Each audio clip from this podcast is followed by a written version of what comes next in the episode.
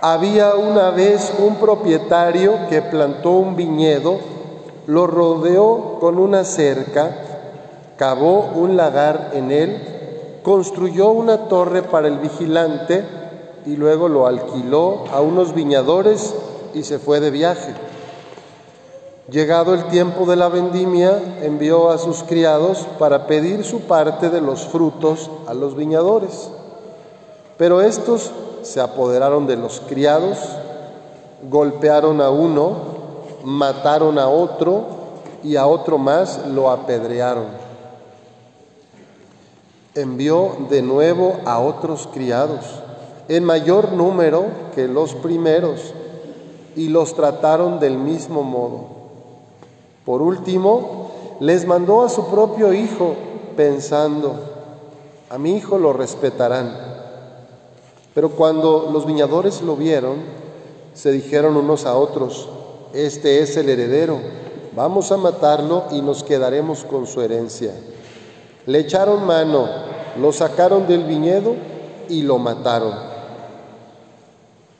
Ahora díganme, cuando vuelva el dueño del viñedo, ¿qué hará con esos viñadores? Ellos le respondieron, dará muerte terrible a esos desalmados y arrendará el viñedo a otros viñadores que le entreguen los frutos a su tiempo. Entonces Jesús les dijo, no han leído nunca en la escritura, la piedra que desecharon los constructores es ahora la piedra angular esto es obra del Señor y es un prodigio admirable. Por esta razón les digo que les será quitado a ustedes el reino de Dios y se le dará a un pueblo que produzca sus frutos.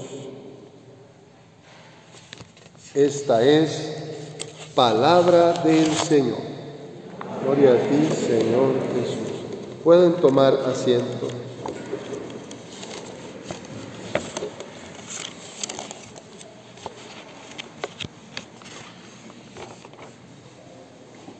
Jesús trata de tocar el corazón de las personas, de los hombres y las mujeres, y cuando ve que sus palabras no consiguen llegar hasta dentro de la persona, crea estas parábolas para que pueda la misma gente pensar, para que yo pueda reflexionar. En este caso, tienen frente a los sumos sacerdotes y a los ancianos del templo les quiere hacer ver que tienen necesidad de conversión. Les quiere hacer ver que no han escuchado a los profetas, que los siguen, fíjense los verbos que pone el Evangelio. Se apoderaron de los criados, se apoderaron, apoderarse, dominar, controlar. Luego golpearon a uno, mataron a otro y apedrearon a otro más. Después el dueño de la viña, del mandó a sus criados más numerosos, más, para pedir la parte de sus frutos. Y dice que los trataron del mismo modo. Les está haciendo ver a los sumos sacerdotes y a los ancianos del pueblo que han venido los profetas. Cada profeta del Antiguo Testamento es un enviado del Señor que clama y que le dice a la gente, conviértanse, vuelvan al Padre, dejen de tener ídolos, dejen de ser infieles a la ley. Y pues ellos, ellos no, no cambian. Isaías en la primera lectura pone este ejemplo. Mi amado tenía una viña en una ladera fértil, removió la tierra, quitó las piedras y plantó en ella vides selectas, edificó una torre y excavó un lagar. Él esperaba que su viña diera buenas uvas, pero ¿Qué, viña, ¿Qué uvas dio la viña? Uvas agrias.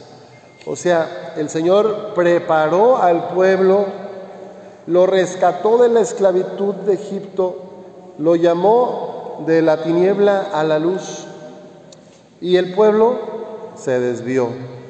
Entonces dice aquí Isaías, a ver, el dueño de la viña le dice, habitantes de Jerusalén y gente de Judá, yo les ruego, sean jueces entre mi viña, mi viña y yo. ¿Qué más pude hacer por mi viña que yo no lo hiciera? ¿Por qué cuando yo esperaba que diera uvas buenas, las dio agrias? Y bueno, es un llamado que hace el profeta al corazón del pueblo. Si ya han sido liberados, permanezcan en la libertad.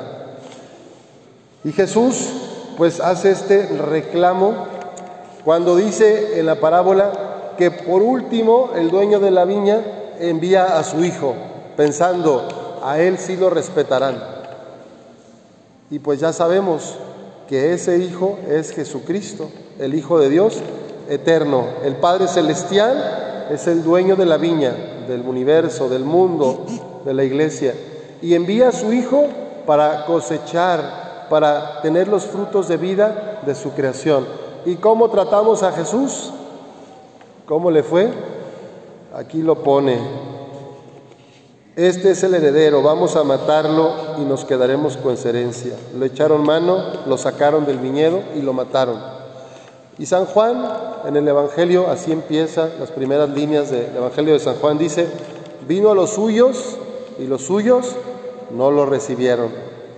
Vino la luz al mundo para iluminar el camino de las personas de las naciones y los hombres prefirieron vivir en las tinieblas, en la oscuridad.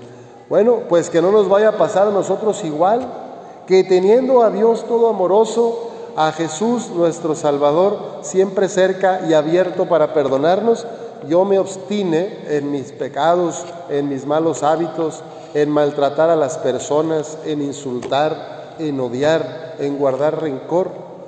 Esos son las uvas agrias, los frutos malos, la envidia, la explotación, la celotipia, el machismo, el rencor, la injusticia.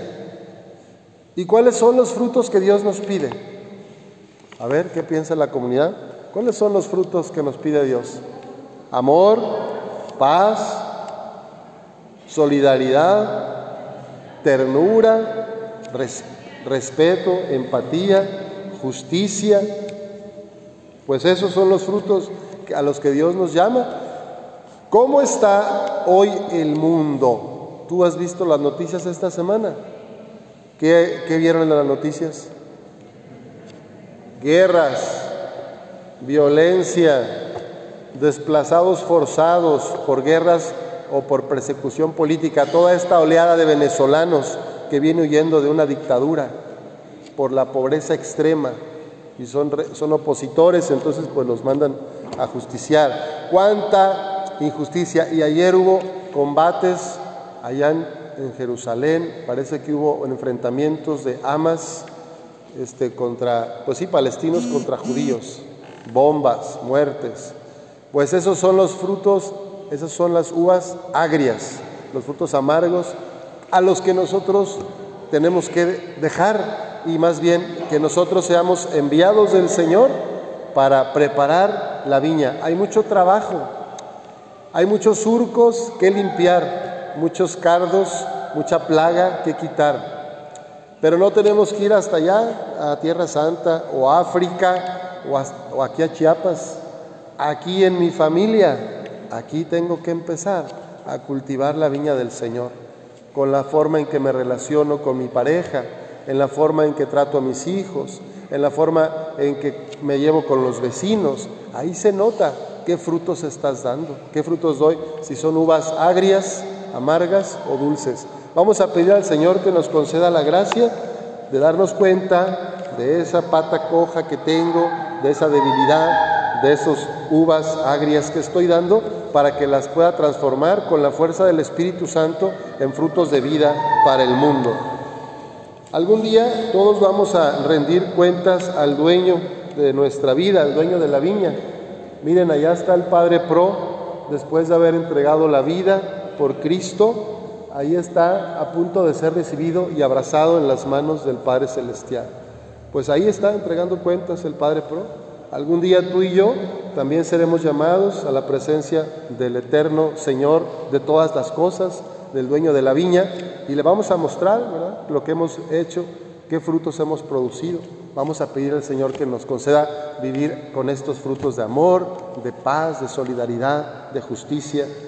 y que quitemos de nosotros todo lo que lastima a los demás y a nosotros mismos. Que el Señor nos ayude. Así sea.